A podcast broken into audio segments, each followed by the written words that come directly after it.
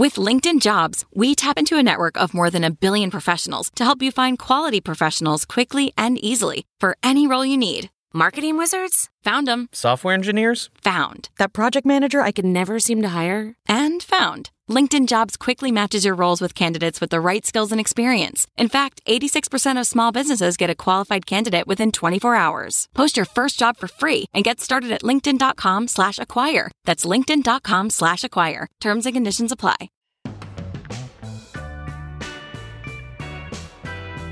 From mydomain.com, this is Second Life, a podcast spotlighting women who have truly inspiring careers.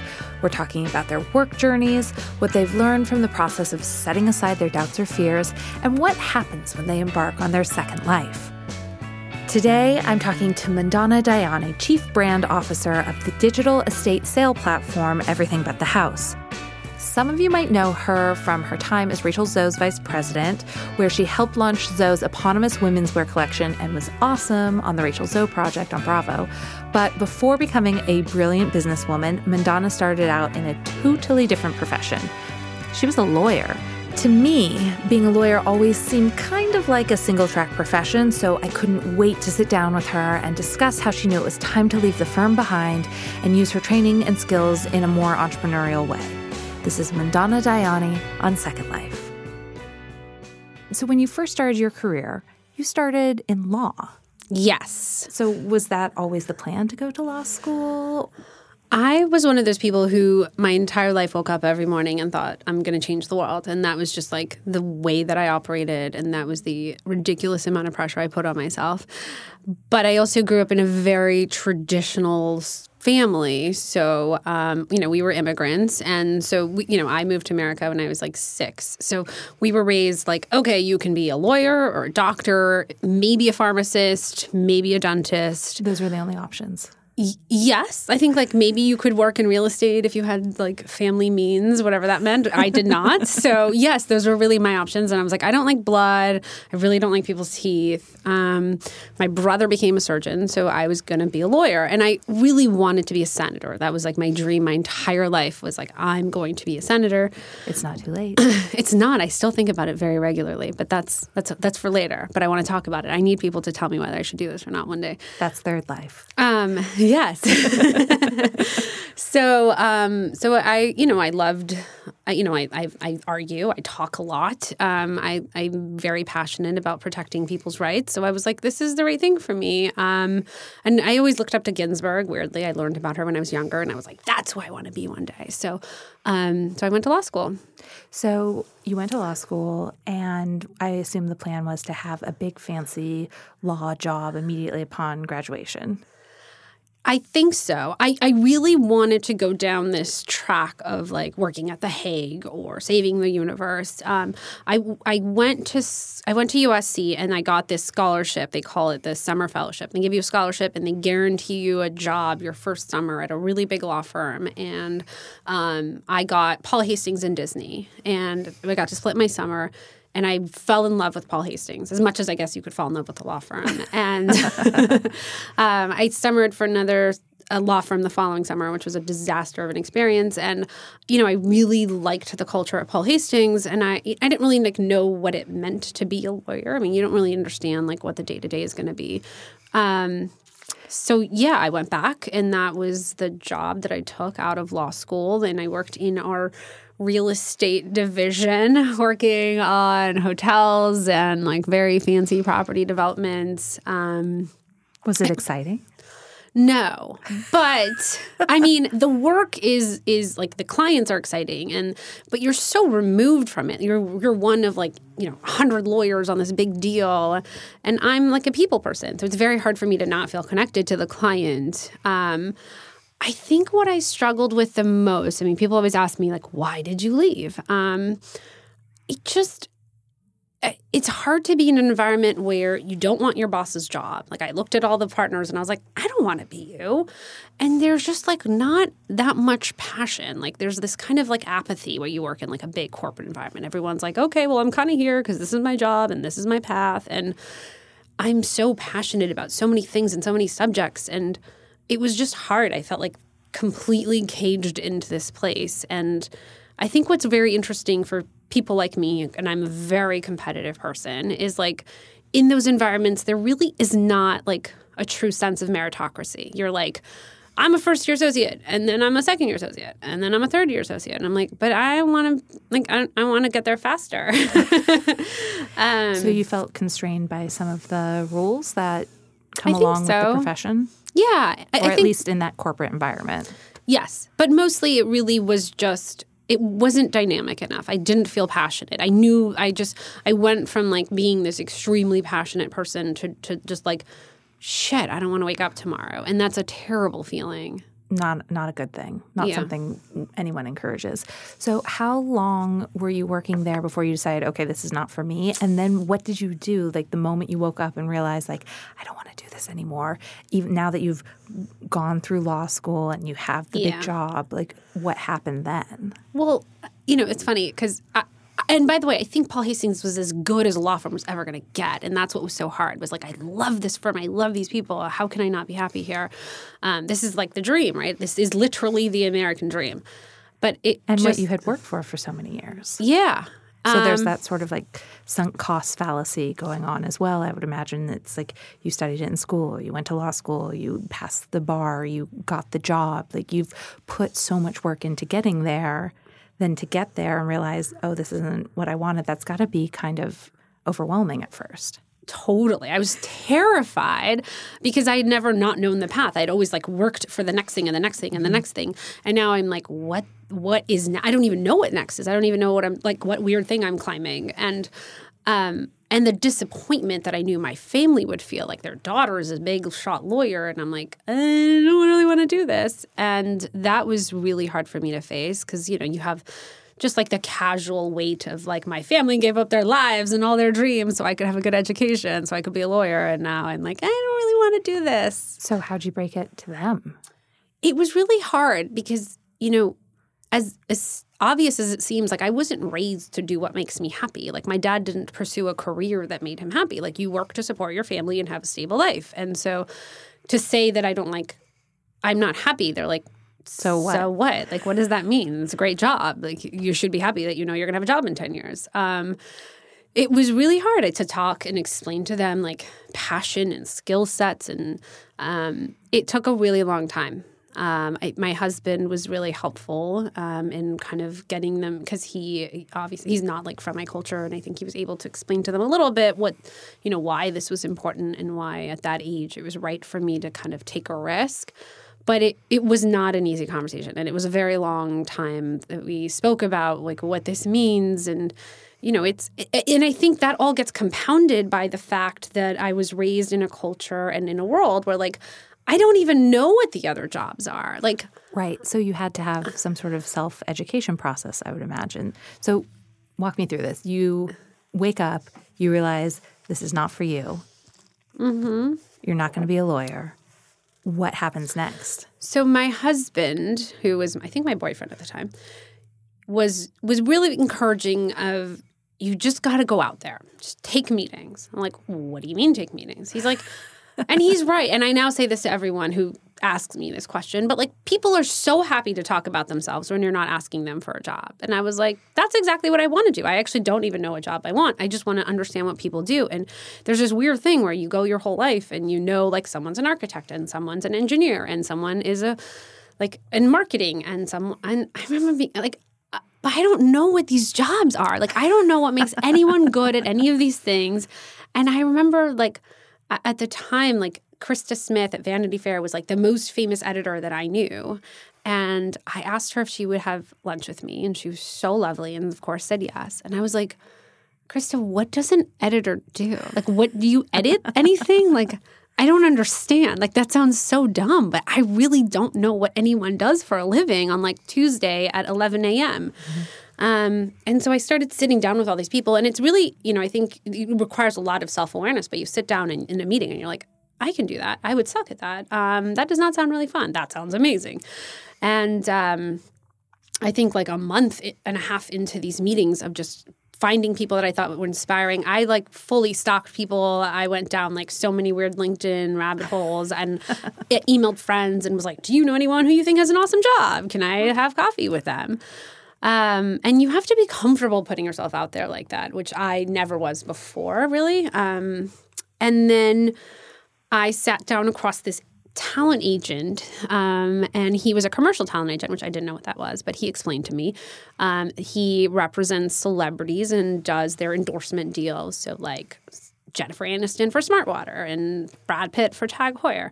And he had just signed on these fashion clients, and I was the most fashion obsessed, crazy person you would ever met in a law firm environment. Like I looked crazy compared to everyone else every day. and he said that I represent. I, I just signed on these fashion clients, and I'm starting to represent them, and I'm you know trying to figure out what kind of deals we can do with them. And I was like, holy crap, that sounds amazing. I had done licensing as a lawyer. I love brands. I love fashion. I can do any deal for these people. Like, that's what I want to do. And I was like, Can I come work for you on Monday? And he's like, What do you mean? And I said, He's like, I'm not really hiring anybody. And I said, I know, but can I, you don't have to pay me. Like, I just want to come in on Monday. I'm going to see how I can help. I want to see what you guys do. Like, just think of like the, um, you know, most valuable intern you could ever bring on. And he was like, Okay. Um, and so I just showed up at his office on Monday and I was wearing these like really high heeled Alaïa boots and this like patent leather Prorsum jacket. I don't know what I was wearing. So you, but, but, you were really feeling like your fashion side. Then you could let it out in a way that maybe you could not at the law firm. Totally. Mm. I remember, and I just posted this the other day. I remember it's the worst advice I ever got in my life as a partner at the law firm. Actually, not that law firm, the other law firm that I summered at, who pulled me aside and said, "You know, you really need to do a better job at blending in." And I was like, "Huh?" and he said, you know, just not so great to stick out so much in these environments. He's like, I'm just looking out for you. And I was like, that's really the worst advice anyone has ever given me in my Terrible. entire life. But it's also when I realized, like, this is just not right for me. Um, so you show up, you look fashionable, you have just walked into this job that doesn't exist, and what happens?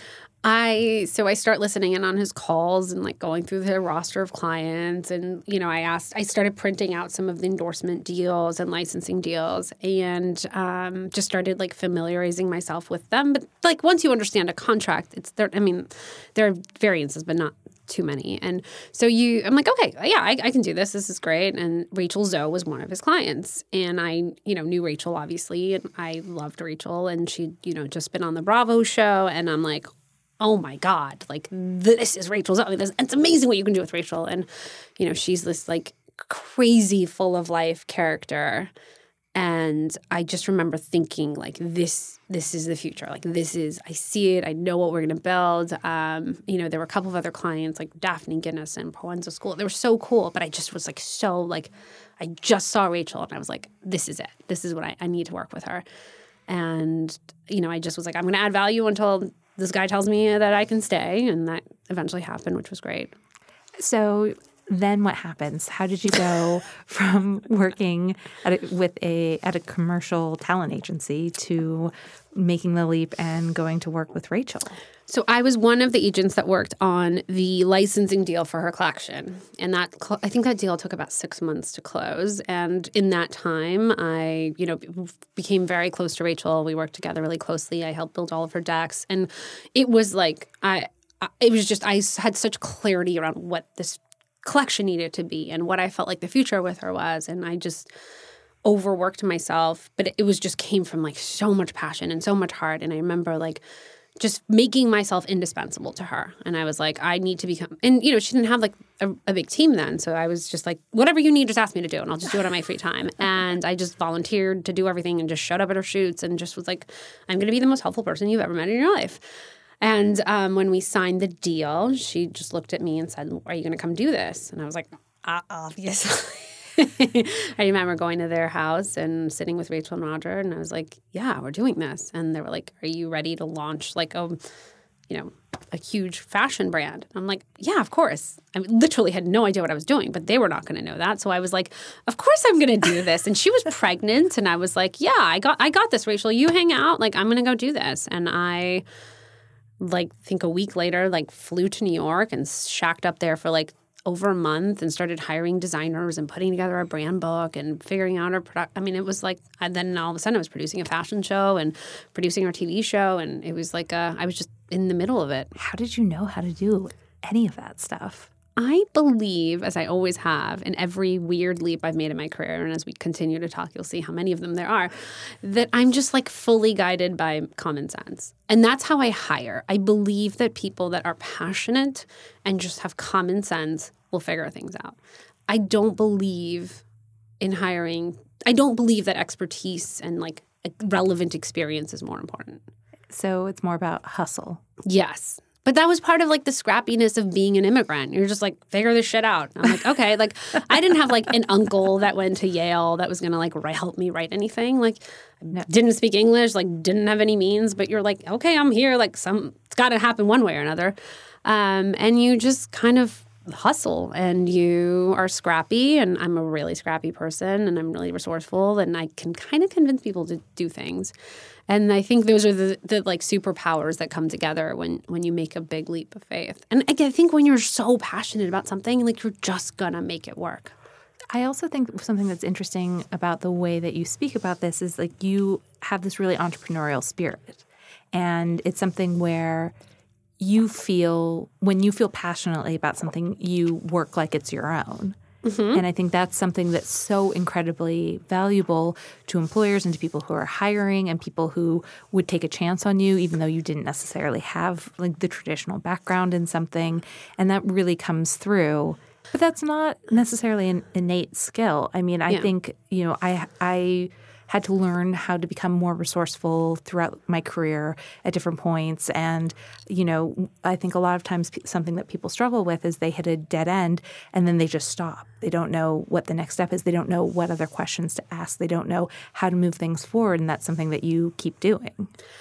I think that because I believe in myself so much, that I make others believe in me. And I think that, you know, a lot of times when I talk to people, you, I, I, look at them and I'm like, but you don't believe that you can do this. Why would I believe that you can do this? Like, don't sit in that chair and just be like, I don't know. What am I supposed to do? Um, and I, I, I've just never believed that there was something I couldn't figure out. I like that. Very resourceful. What was the full scope of what you did with her? you were her vice president. Yeah. Um, so she was the CEO. Roger was the president. I was the vice president. Um, so I, you know, initially joined to launch the Rachel Zoe collection, um, and then kind of build out the team that would be the Rachel Zoe collection. And then, you know, the Zoe Report was growing, and I was involved with the Zoe Report. And then I was producing our TV show, and I was kind of on the TV show. And then I, you know, we did their book, which was really fun for me because I'd never done that before. And then we launched, you know, we kept launching these businesses. And then I was also like managing her lawyers and her agents and all of her licensing and endorsement deals. So it was a lot. Um, and I think for someone like me who just constantly needs to learn and evolve, it was the best experience possible because it just never felt like I'm in maintenance mode. You know, it felt like every year there was like this new thing I was learning, this new exciting challenge. And I think that is one of the best things about Rachel, which is that she's such an entrepreneur. Like you go to Rachel and you have an idea for a business and she's like, totally, let's do it. And that's so rare to have someone like that. And I think when you take that from from, you know, someone you get to work with to just her like passion. I mean, like she's so passionate about like sequins to like her tea to her husband and like every i mean like everything like the, her passion for like what she does is so infectious and you realize like how important that is. It's so rare to work for someone that puts in the time and investment and priority in their relationships. And i i remember just looking at her marriage and being like holy shit that they are so in it and i if my marriage could be like that, it would be amazing. And she was such a present mother. And I think when you think of someone like her who has had so much success, you don't think that they're going to have like these great marriages and these fantastic children. But she somehow did it. And I think that was really helpful for me as I was thinking of starting a family. Like, okay, well, then I can do it. I can have kids and I can like love my husband a lot and work my ass off. And you can have it all. I mean, to some extent, not. I mean, you can have a lot at like eighty percent. I always say having it most. Yeah. Most is all I need. Yeah. All is pressure. Most is good. Most is great. That's actually really good. I'm going to steal that one. Great, it's yours. so, what was the most important thing that you learned from her? Trust your gut. Rachel operates entirely on gut, um, and I think I that's like a skill you you you acquire over time, and I, I think it's something you know I'm such like a type A person that I always feel like there's a right answer, and if I research it, I will find it. Um, We're very similar in that way. yeah, so it's sometimes it's hard when your gut doesn't go in, is, is like not aligned with what you think the right answer is supposed to be, and I felt like if I didn't have the right answer, then people wouldn't like me, which is like a and it's very hard for me to be vulnerable, which I am working on. Um, but yeah, I think that was a that was a really important lesson for me. Like it may not seem right, but it doesn't matter. If it doesn't feel right, don't do it. I often found that when Katherine and I first started the company, we would have moments of that where someone would be offering us an opportunity, and on paper, it seemed great, but it just didn't add up, or there just wasn't something wasn't right about it. And every time we went ahead with something anyway because we're like, oh, like, God, who listens to that? Like, this on paper, this is a smart thing on paper. And it never worked out quite the way we wanted it, or it would be problematic. And we would just look at each other and say, like, okay, not, we're not doing that anymore. It has to really feel right. And that became a very important guiding principle, along with just being sort of like pragmatic about things and just figuring stuff out and having common sense. I think that's the most underrated business skill Oh my god, that no one talks about where it's like have an MBA that's amazing. I love education. I'm all for it, but really like the most important thing in business is common sense. That's uh, that's literally what I hire for. It's like the most important thing. I mean, it's and it's funny. I used to run like our intern program at Rachel Zoe because I just I, I just feel like people don't take the time to nurture the younger talent that's coming up. Like people don't give them honest feedback. And I was like, you know what? Many people are not going to sit you down in a room and tell you the things that you need to improve. But here you go. Yes. Things had gone really well with Rachel. You've done all these amazing projects. and then at some point you decided to leave again. Yes. What happened in your head that you're like, okay, I'm ready for the next adventure? So I'm really bad at taking time for myself. Like I never go on vacations. I can't like see my facialist ever. Type Um, A, type A, type A. Right. Um, so I had a baby, and the world like forced me to take time off. Um, and maternity leave is so important, and everyone should take it. Um, but it really kind of reset me as a human. Like my, I felt like all these priorities in my life shifted, and um, I just fell so in love with this little human. And I had all this time to reflect about myself and who I was becoming. And there were things about myself that I didn't love as much as I thought I should. And um, I think I felt a lack of enthusiasm about the fashion industry. I think I, it was like, okay, I'm not, I think the, the business of fashion um, needs to adjust to like the world. Um, and it, I just remember like the frustration I would feel dealing with um, retailers on a regular basis and like FedEx, who's like your arch nemesis. Yep. Um, and I just, you know, and, and at the same time, while we were working on the Zoe report and these digital properties, I just saw so much growth and so much movement and so much momentum. And things are just, hap- you know, every day you're learning something new and the world's evolving. And I just remember feeling like, okay, that I need, I don't know enough about that. And whenever I feel like I don't know enough about something, I just get like these little like antlers go up and I'm like, oh, I got to figure this out. So Um, you run towards it. Whereas always. most people would be like, I don't know, I'm going to stay in my lane. No, the thing I'm that I know how to do. You're like, get me out of my lane. I'm going to go run towards this thing that I don't know. yeah, because it terrifies me. When something terrifies me, Do you bungee jump? Do you do No. do you do scary things in real life or just No, like, I'm like this weirdly like Jewy, scared person who's like very risk averse. I think this is where I take risks.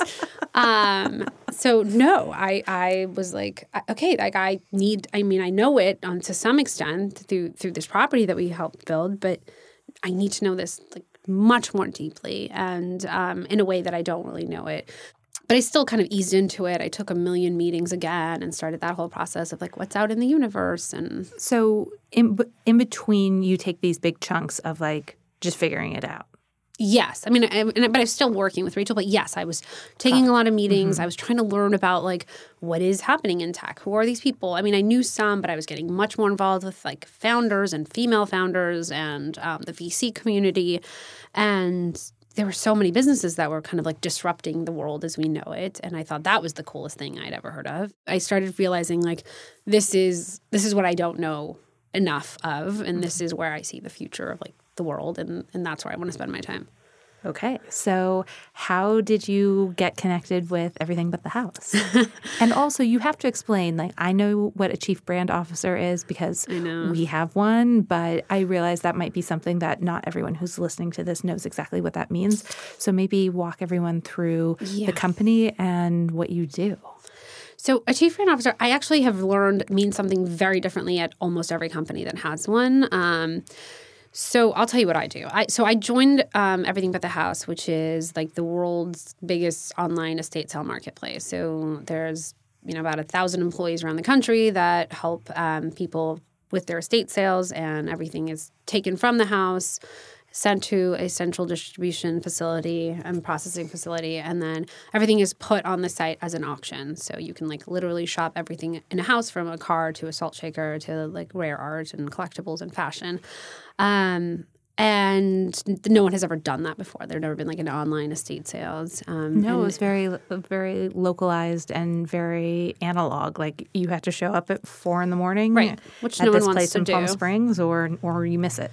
And I think, and really, the business was their founders were, were just wanted to figure out a way to make this a better process for the sellers because the sellers are usually dealing with some form of transition in their lives, whether they're moving or they're dealing with a family estate or a divorce or downsizing or anything, and like they don't want to do all of this. They don't want to list the stuff themselves. They don't want a bunch of random people coming through their house. And like, why would you expose these items to like your one mile radius of people when there's people in, you know, 200 countries that want to buy them? So, um, the business model, I mean, the business was really interesting to me. And, um, what what does a chief brand officer do? I uh, so my, I joined the company to actually help like build the brand. Like, what does the brand for EBTH mean? Um, what what do we want to? What is the space that we want to capture? What do we want our sellers and our buyers to feel and experience? And once I developed the brand, um, the first task I think was really building all the consumer facing teams. Um, so everything from like merchandising and marketing and partnerships to PR and social and the art team and the copy team and um, putting together kind of what is social media, like all of these things that have never really been articulated for EBTH and building the teams and hiring them and managing them. And then it really became, I think, the most important job is working with the leadership team to establish the vision and the mission of the company. And once you kind of agree on that, then you are the person that holds the whole company accountable to it. So you work cross functionally with every department and you make sure that they are meeting whatever the requirements are of your vision and your mission. So whether you sit with customer service and rework and rewrite customer service to rewriting what your merchandising policy is to what does the site experience feel like to packaging to pickups to in-home services to the sales team i mean everything kind of has to meet um, the requirements of what like youth i mean everything is brand so Um, so it's like the brand identity across everything. in some way you're also like quality control. I mean you're mm-hmm. also you're you're in charge of like global awareness. So you manage all the consumer teams and making sure that you're building awareness and building brand affinity with people and your retention is high and your customers are happy. So there's that side of your job.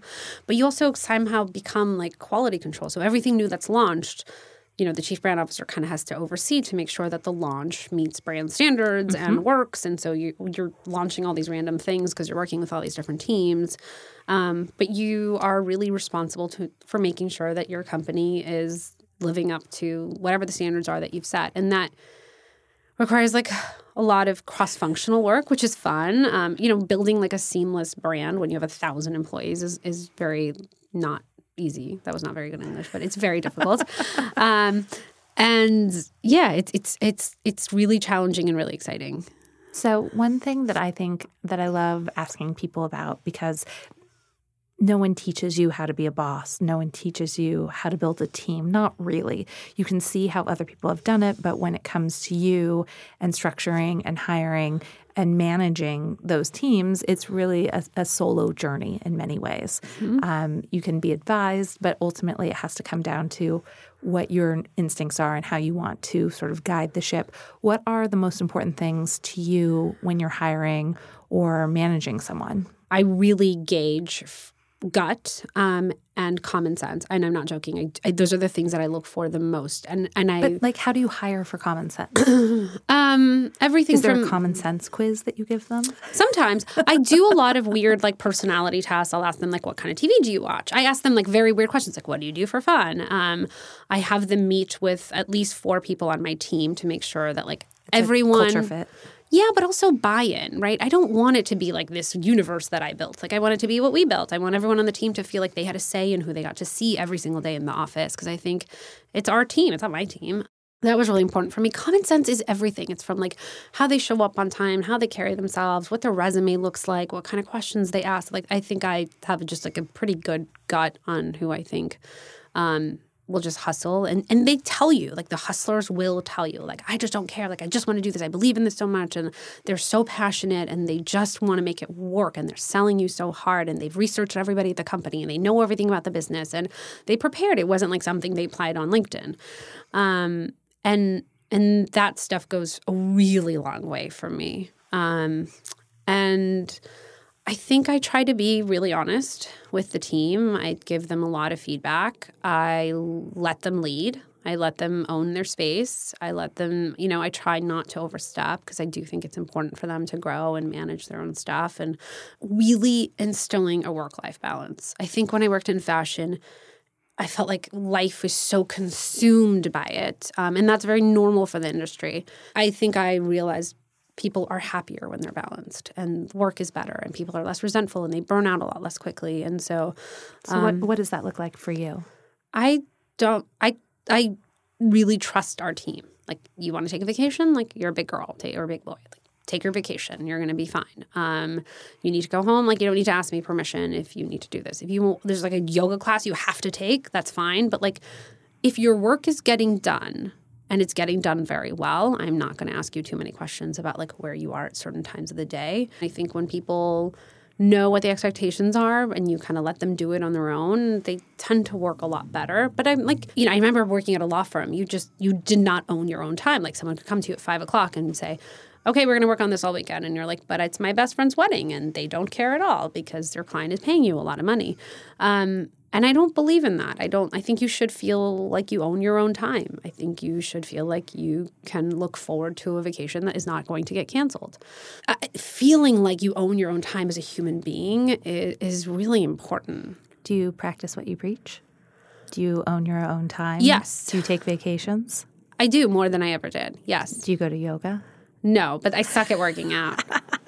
Um, but so you've built this for yourself as well. Yeah. And that was a huge part of this leap for me that I took. Um, Is this the first time in your life that you really feel balanced in that way? Yeah. And I think, you know, working at a company that is like very deeply rooted in like Midwest values and family, and everyone was so respectful of, um, you know, yes, we know it's dinner time. We're not going to bother you because there really is no reason to bother me during that time. Like I'm well, I always say um, a failure to plan on your part does not constitute an emergency on my part. That's yes, not, that doesn't that doesn't always work in no, this day and age. But I do think that sometimes there's a thing where it's like, well, you need to start asking those questions earlier in the day. You can't call me at you know 7 p.m. and I mean, yes, you can. It happens, but yeah. you know, if everyone just took a minute to plan in advance and to be respectful of I try not to contact my team outside of office hours unless it's an emergency or something really important. I try to respect that these are there's plenty of time in a day to ask people the questions that you need to ask them. Oh my god, yes. Right? And you know, I mean it sounds so corny but like you're so accessible. I mean I have like a phone and a computer and that like I, there's no reason why I can't go home and give my kids their dinner, bathe them, and then work when they go to sleep. They go to sleep at like seven o'clock. I mean, it's not that deep, right? I mean, I can go to an event till after, I can work later, I can get on the computer, but there are certain times in my life or of the day that are mine. And learning to set those boundaries and learning to say no was so scary for me. I mean, that was that was the biggest challenge of my life was not being perfect and like I'm such a pleaser when it comes to work. So if someone asks me to do something, like my answer is always like yes times a thousand. Like I'm going to do it better than anyone ever did it. So you want me to go to, away for four days? I'll go away for ten days. And now I'm like, no, I have a kid. I'm going for two days, and don't worry, I'll get it all done. Um, that was really that was really really really hard for me. But I think I'm so much better at my job. I'm so much more efficient. I don't waste time. I know what I need to get done. It's it's it's awesome. Okay, good. I love all of that. I also feel like there's something about the there's that saying if you want something done, give it to the busiest person you know. hundred percent. And I think there's something too with like when you have um, a family interests outside of work, a life, other things going on, yeah. then you're more likely to be efficient with your time when you're in the office. It's like sometimes there's like this cult of oh, you have to stay in the office for, you know, 20 hours in a row to be taken seriously. It's like, no, we're not going to be giving high quality work that whole time. Probably. Yeah, of course. But also, you know, it's to your point, it's so much of what you take seriously about people is the quality of their work. Like, did you proofread it? Um, to just their ability to to contribute, like offer to help if something falls. I always say this in terms like if something falls, just pick it up. Like if someone's working late, offer to help them. Like there are just little things, and I, and I always say this to interns: people notice everything. I know who's late. I know who leaves early. I know who offers to help. I know who contributes. I know who's like nagging. I notice everything, and everyone in this office notices everything. And if you don't necessarily like, you need to know that you're always on a job interview. Like you're always being evaluated. And not just by me, who may hire you in the future, but all of these people in this room are to go do really cool things. Like they're not to work here forever. Like this person's to go run a magazine and that person's to run a production company. And they're to remember you too. And so just take it seriously. Like this, every one of these moments is an opportunity for you to show people how awesome you are. And that that's all I ever like that's literally how I operated and people kind of found that out and were like, "I want to hire you because you seem like you work really hard." And it's like cool to work really hard. One of the things that I also think is really encouraging about people taking leaps in their careers is that I always say the skills that you learn at your first job or in your first industry, there you can transfer them like it's not like you can only use them in this one industry and like that multitasking has no other use outside of this one or these one or two professions like you can transfer these skills to all of these different industries so on that note what are some of the things that you learned or honed as a lawyer that you still use to this day can I say a couple things on that? Yes. So one is like everyone does not need to go to law school, and I get to ask this question more than any other question in my life. Like I don't believe everyone needs to go to law school. It should not be like this like safety belt like that you've built for yourself. It's it's like fine to not go. Um, if you go to law school, it's an amazing education. I don't think you gain that much from law school if you don't practice. For me, like law school was like awesome, but really the skill sets I got happened as a lawyer. Um, in law school, you learn to think critically, I've been told, um, which is great. Um, but it's not like so applicable. It really, like when you go to a law firm, you learn not just like how to be very detail oriented and meticulous, and you understand like a contract, which is really important no matter where you are, because you're never going to not need to know how to do that.